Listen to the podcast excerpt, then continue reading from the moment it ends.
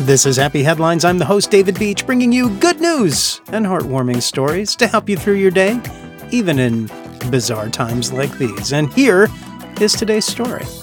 Your 19th birthday is special. And if for 18 birthdays prior to that, you got a special sandwich for lunch every year, you know you're going to miss it on that 19th birthday. Dad knew that. He didn't want to disappoint his daughter, so he drove over a thousand miles to surprise her. A chicken filet sandwich with pepper jack cheese, buffalo sauce, and mayonnaise. It was from Chick fil A, not a sponsor. He spent just a half an hour with his daughter, but he brought lunch and balloons and a sign.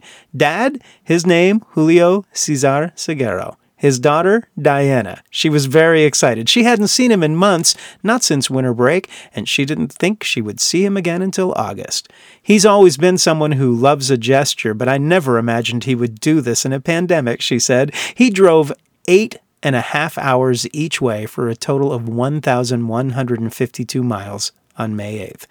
Julio called his daughter to wish her a happy birthday, and he pretended he was simply out ordering her favorite takeaway lunch a chicken sandwich from Chick fil A. Diana opened the door to her apartment expecting to find a delivery driver. Instead, she was amazed to find her dad. Julio and Diana then enjoyed their meal outside, all while respecting social distancing guidelines and sitting six feet away from each other. Dad said she deserved a good birthday. He got up at 3:30 a.m. and drove, and drove, and drove. How cool is that? That's love. That's a dad. That's a birthday. And that is a happy headline.